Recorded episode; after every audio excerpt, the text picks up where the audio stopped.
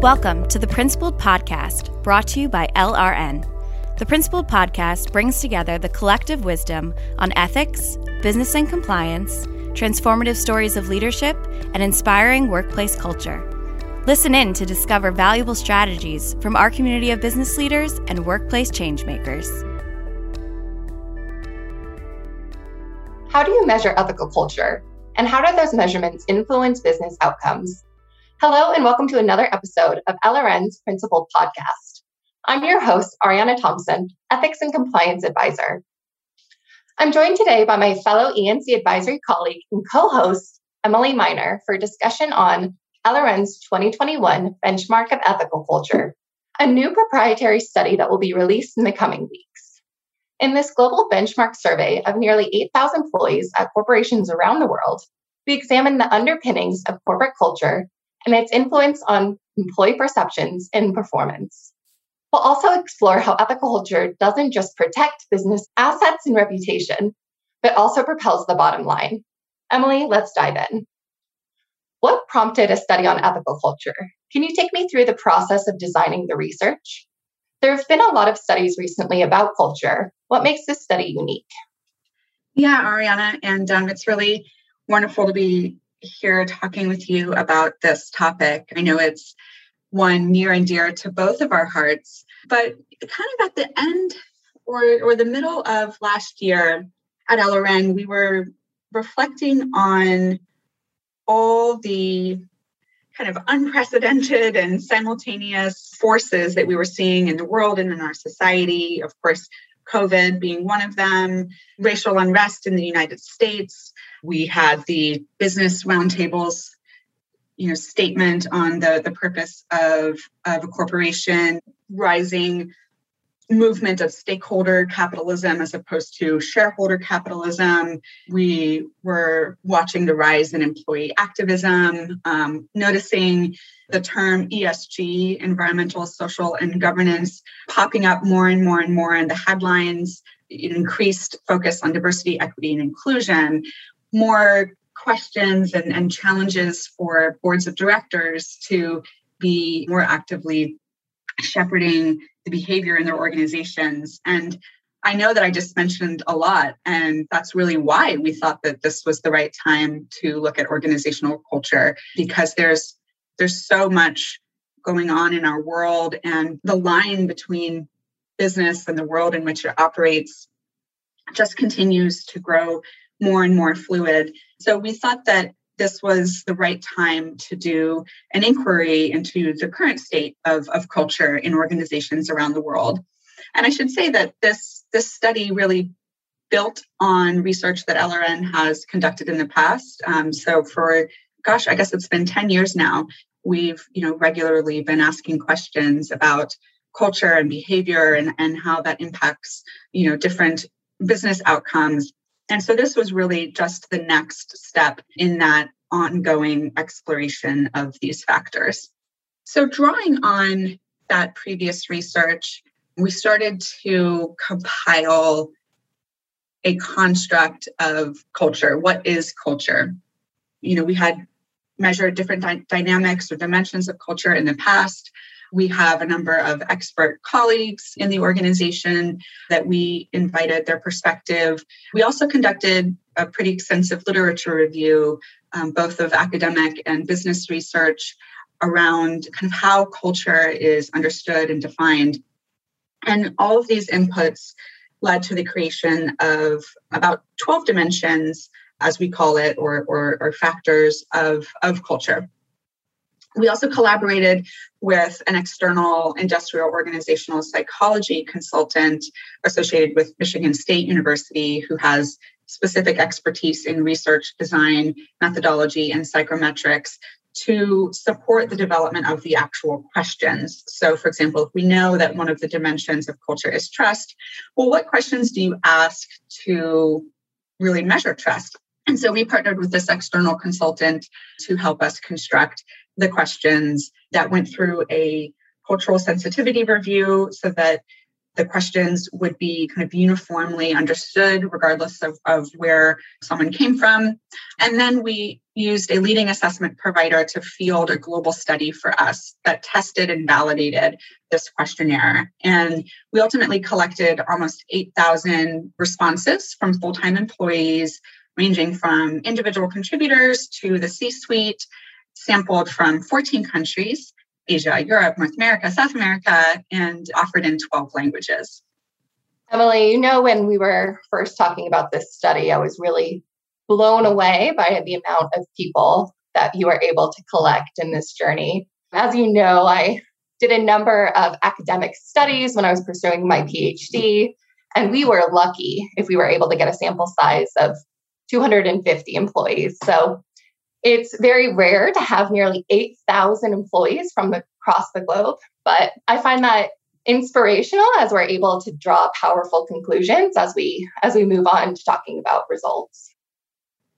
Yeah, and so perhaps the difference between academia and business sometimes in terms of resources, unfortunately. Yeah. And so after that, after we collected the data, I actually went out on maternity leave and kind of handed the reins over to you to dig through the data and see what we found. So, talk about how we analyzed the results, tested all of these different constructs or dimensions of culture, and built our resulting model. Absolutely. I'd love to we really did go through a comprehensive process of refining the questionnaire.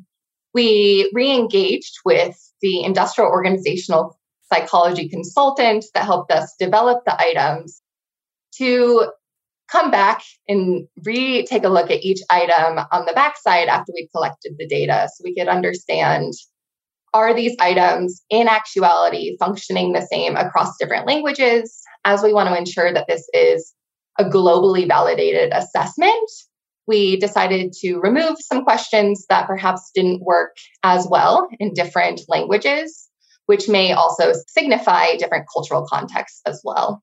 Once we went through this process of defining and redefining the dimensions, we were able to also test the reliability.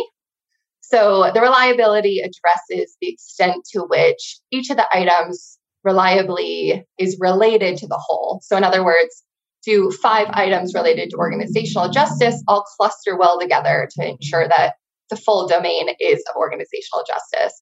Sorry just to just to clarify when you say items you're referring to questions like survey questions? Yes absolutely. So our items kind of cluster up to dimensions but that is a great call out. These are different questions that might assess different characteristics of a dimension. So organizational justice is made up of many different factors in an organization and seeing how these different questions are representing the whole concept of organizational justice was really important to us in making sure we're getting the assessment right. So this lends to a high level of practicality and generalizability as we come out of this refining process. Got it. Yeah. I kind of going back to the to the trust example, it'd be, you know, perhaps hard to measure trust in an organization by by asking one question since it's such a complex dynamic. So thanks. Exactly. No, thank you.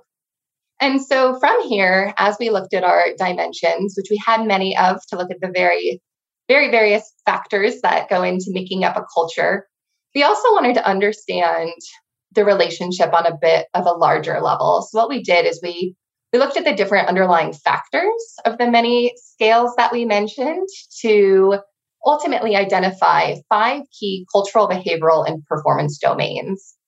And these were core architecture of an organization, leadership, the work atmosphere, ethical behavior, and business performance. So these five domains may not be immediately intuitive to the listener. So I'll try and break them down real quickly. So when we mention core architecture, especially when it comes to developing an ethical culture, we're really interested in whether or not the organization has mission and values that really help drive forward a sense of corporate ethics and meaning for employees as well as having strong ethics and compliance trainings, code of conduct, policies, and beyond. Making sure that there's transparency in all communications, especially top down. And then making sure reward systems are tied back to these values and actually employees have financial compensation related to pursuing values on a day to day basis.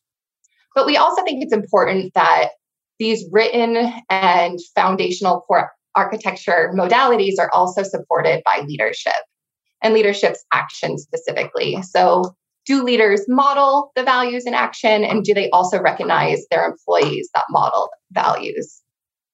And so, what this does is it helps feed into a work atmosphere that can be characterized by trust, organizational justice, belonging, and freedom of expression. Yeah, and the um, work atmosphere, you know, that's kind of like your your day to day, the average employee's day to day experience, and the freedom of expression one that you mentioned. Just I want to kind of pause on that for a little bit because one of the things that we found in our literature review and then when we looked at other surveys of culture, assessments of culture that are out there, freedom of expression or speaking up is quite often, particularly in the ethics and compliance space, conceived of as speaking up, speaking out about misconduct, like specifically about misconduct. And I know that we we looked at that too, but one of the things that I think is is kind of different about our approach is that we recognize speaking out about misconduct is important, but that's not the only way that people speak out or express themselves in an organization. And so we also looked at things like whether people feel comfortable asking questions if they don't understand something, or whether they feel empowered to share their ideas, to offer suggestions, to participate in dialogue, particularly in front of those that might be more senior to them. And so it's a much more, I think, holistic view of what it means to to speak out or express oneself in an organization. Another term that's that's often used kind of adjacent to this space is that of psychological safety. So do people feel safe to speak up and share to share their ideas their opinions those aspects of themselves? Absolutely. I love that call out because we, are kind of getting very detailed about culture, but we're also on a high level very interested in how people feel coming to work, how they experience their day to day, and whether or not they're able to be themselves at all points, which is why the fourth and fifth key factors that we're interested in are performance. We're interested in the interaction between these various factors. And when people feel more comfortable being themselves at work, how does that impact their ethical behavior, as we see through values based conduct, upholding values even under pressure, and then whether or not they do speak up when, like you were saying, Emily, those instances of misconduct do arise. And then business performance outcomes as well are certainly of interest to us, whether or not the organization is poised for growth, suited for innovation, has strong employee loyalty, and beyond are of interest to nearly everyone in the organization, I'm sure. Yeah, and so measuring the extent to which an organization's culture drives those performance outcomes or, or influences those performance outcomes. Exactly. We're very interested in the relationship between these five domains and how we might predict performance outcomes and ethical behaviors as a relation of other cultural elements. Mm-hmm. So, what we did is we actually leveraged an advanced form of statistical analysis called structural equation modeling so that we could provide some statistical evidence for whether or not different business and employee behaviors could be predicted based on having or not having these other characteristics of strong core architecture, leadership, and a healthy work atmosphere. And we were very excited to see that we can directly predict principled performance as it relates to seeing success with the foundation of other ethical culture facets.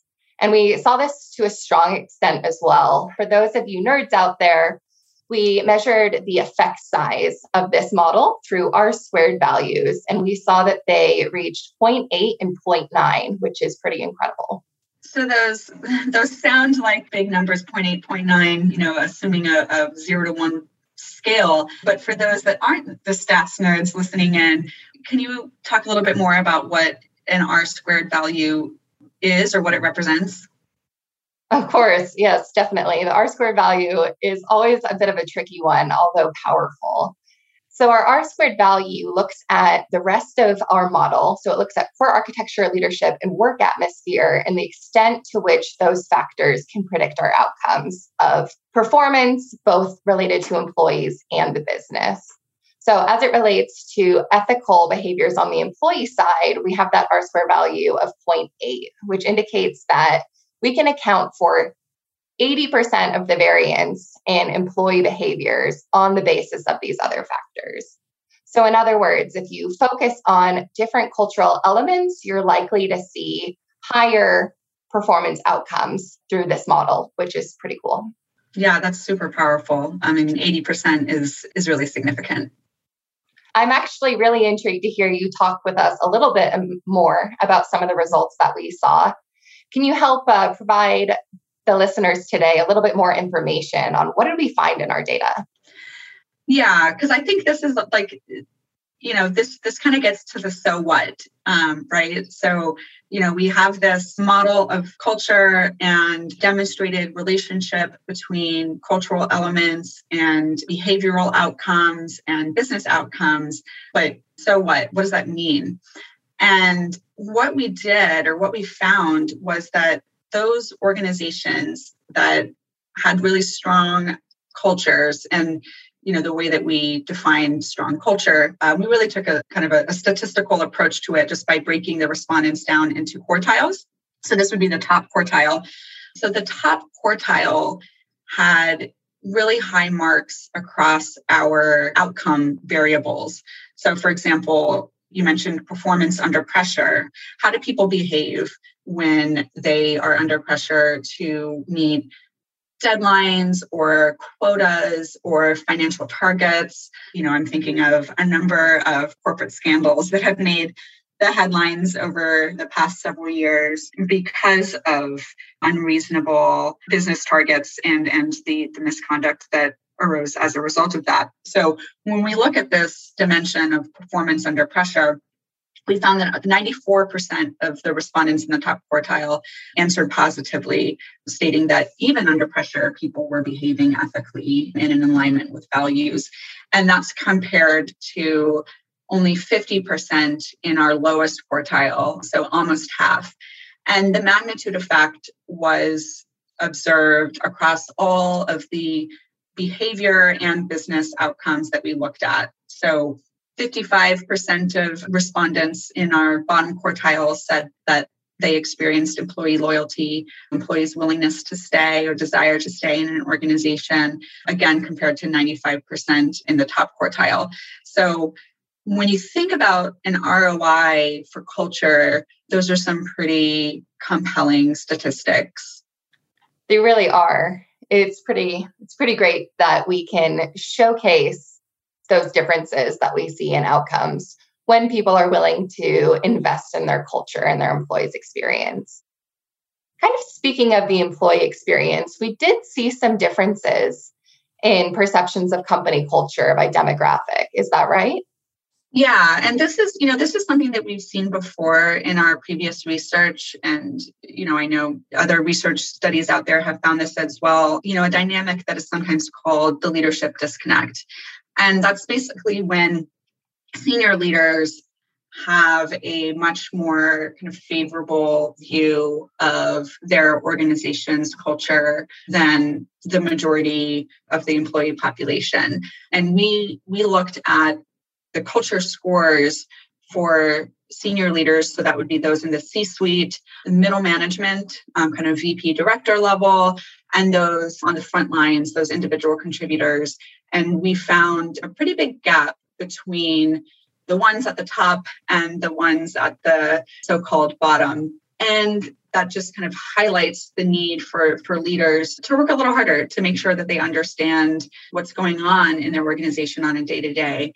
We also saw that there was some variation by race and, and ethnicity. So, you know, there's been obviously an increasing focus on diversity, equity, and inclusion. And a lot of organizations have made you know really great strides and and many more have have articulated commitments and plans for for how to do so but we still saw a gap in or a variation in the experience of people identifying as female as well as people identifying as african black afro-caribbean or african american so those respondents tended to report less favorable results across pretty much all of the cultural dimensions that we were looking at. So, you know, I think that that just kind of underlines that although corporate DEI efforts have grown in the past five years, you know, we still have a long way to go. You can't really undo decades and centuries of unequal treatment in five years. And I think that most business leaders are clear eyed about that. I love that point, Emily. I think it's a great place for us to understand the connectedness between our culture and the people we are bringing in and making sure that our ethical culture supports people of various backgrounds and perspectives and makes them feel included and a sense of belonging in the organization. Culture is about everyone and I think that's the important one of the important elements of assessment is to make sure when we're collecting voices, it is representative of everyone. Absolutely. Yeah, that was well said. So let me turn it back to you, Ariana. You know, what kind of results or findings are exciting for you? I am a little too overjoyed about this study, to be honest, because I love that we really capture the many areas that organizations should keep an eye on and the powerful role of culture in organizational functioning and employee behavioral outcomes. So I think it is great to show how these different elements that many organizations have just been a little bit late to the game. I used to be a leadership consultant and I was constantly surprised by the lack of investment in leadership development or the lack of investment in creating powerful employee values and mission that employees can connect to and gain a sense of meaning through. And so I think really the beauty of this is that we are providing a new framework for organizations to begin to take another look at their culture and maybe a way that they never have before. And I think this is so compelling because our very large data set showed very clear relationships between companies that can be successful in leveraging meaningful mission and values reinforce these values through leadership and foster a positive work atmosphere, then they will see success in outperforming the competition, retaining top talent, and just allowing for a healthy and enjoyable workplace for everyone, which is also the goal of senior leaders down to individual contributors. At the end of the day, I think we all want to enjoy our job. So I think that there are just so many benefits that employees and organizations can reap from taking a renewed focus at culture. And I hope that this study encourages organizations to do so. Yeah, and you you were mentioning, you know, keeping top talent and kind of a positive workplace.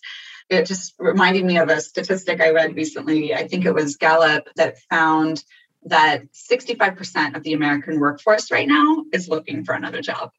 And that is such a high percentage that it really drives home the need for organizations to you know think about the value that they're providing to employees and organizational culture is you know obviously one of them absolutely and to add to that an article that i read this week put out by fortune called it the great resignation i knew that we were definitely facing some talent challenges but the fact that it was named the Great Resignation as as a used term throughout industries at the moment. I think even goes to showcase that more. Yeah, absolutely. I think one of the other benefits that we see from having such a large data set is that we are able to really slice and dice the data by a number of factors such as industry, geography, company size, etc. And with statistical reliability. So, you know, being able to say that the results for the manufacturing industry are statistically valid, meaning that they can be generalized. And I think that ability to kind of look at the variation or you know look at the results as a whole and thinking through the global state of culture but then also being able to say okay well what does it look like here in this country or what does it look like over over there in this industry? is also just a really exciting aspect of this this treasure trove of data. That's a really great point. I think i want to go a little deeper on why does any of this matter? Why should organizations measure culture and what should listeners of this podcast or readers of our report do with this information?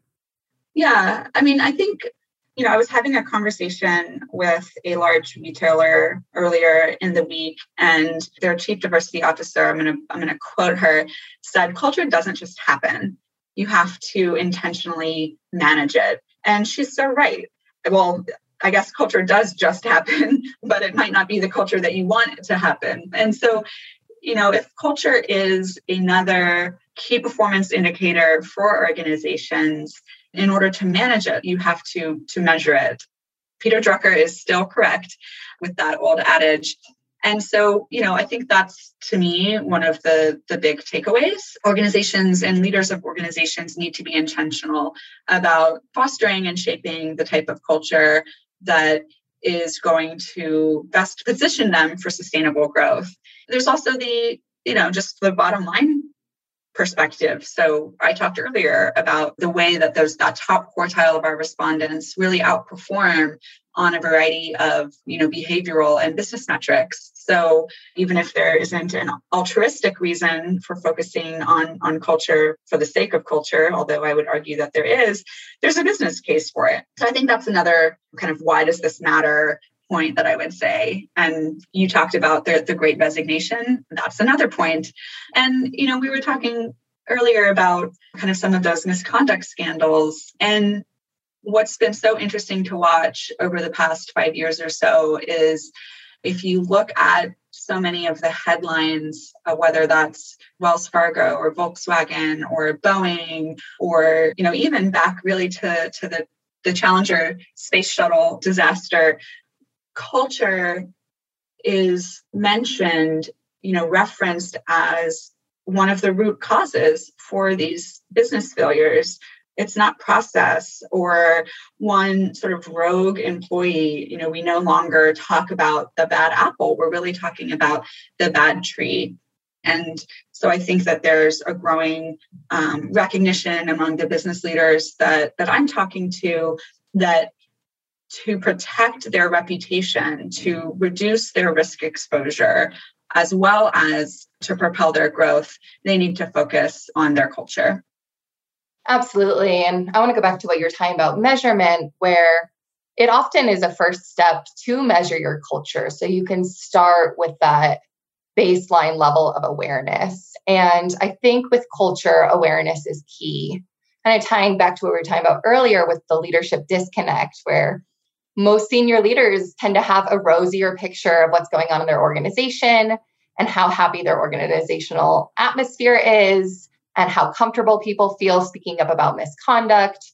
There's often a gap there, and senior leaders can be quick for for different reasons, be it shortage of time or money, to assume that they have a clear understanding of what's going on in their organization, especially at the individual contributor level, but that might not always be the truth. So I think this underlines the need to actively seek out your employees' perspectives, gives them opportunities to share, and allow space to understand what, what is actually going on with, with being able to put aside your personal bias or perspective to the side in order to actively listen.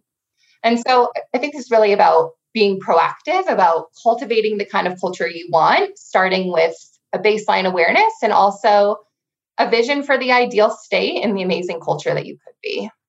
Yeah, absolutely. Well, Emily, there is so much we could dig into in this report, but I'm watching the time and it looks like we are about out of time for today. And we don't want to give everything away just yet. Thanks for being here in this discussion. It's been great. Oh, yeah, absolutely. My pleasure. And to our listeners, we can't wait to share the rest of our findings in the upcoming Benchmark of Ethical Culture report. Until then, my name is Ariana Thompson. And I'm Emily Miner. Thank you so much for joining us on the Principled podcast by LRN.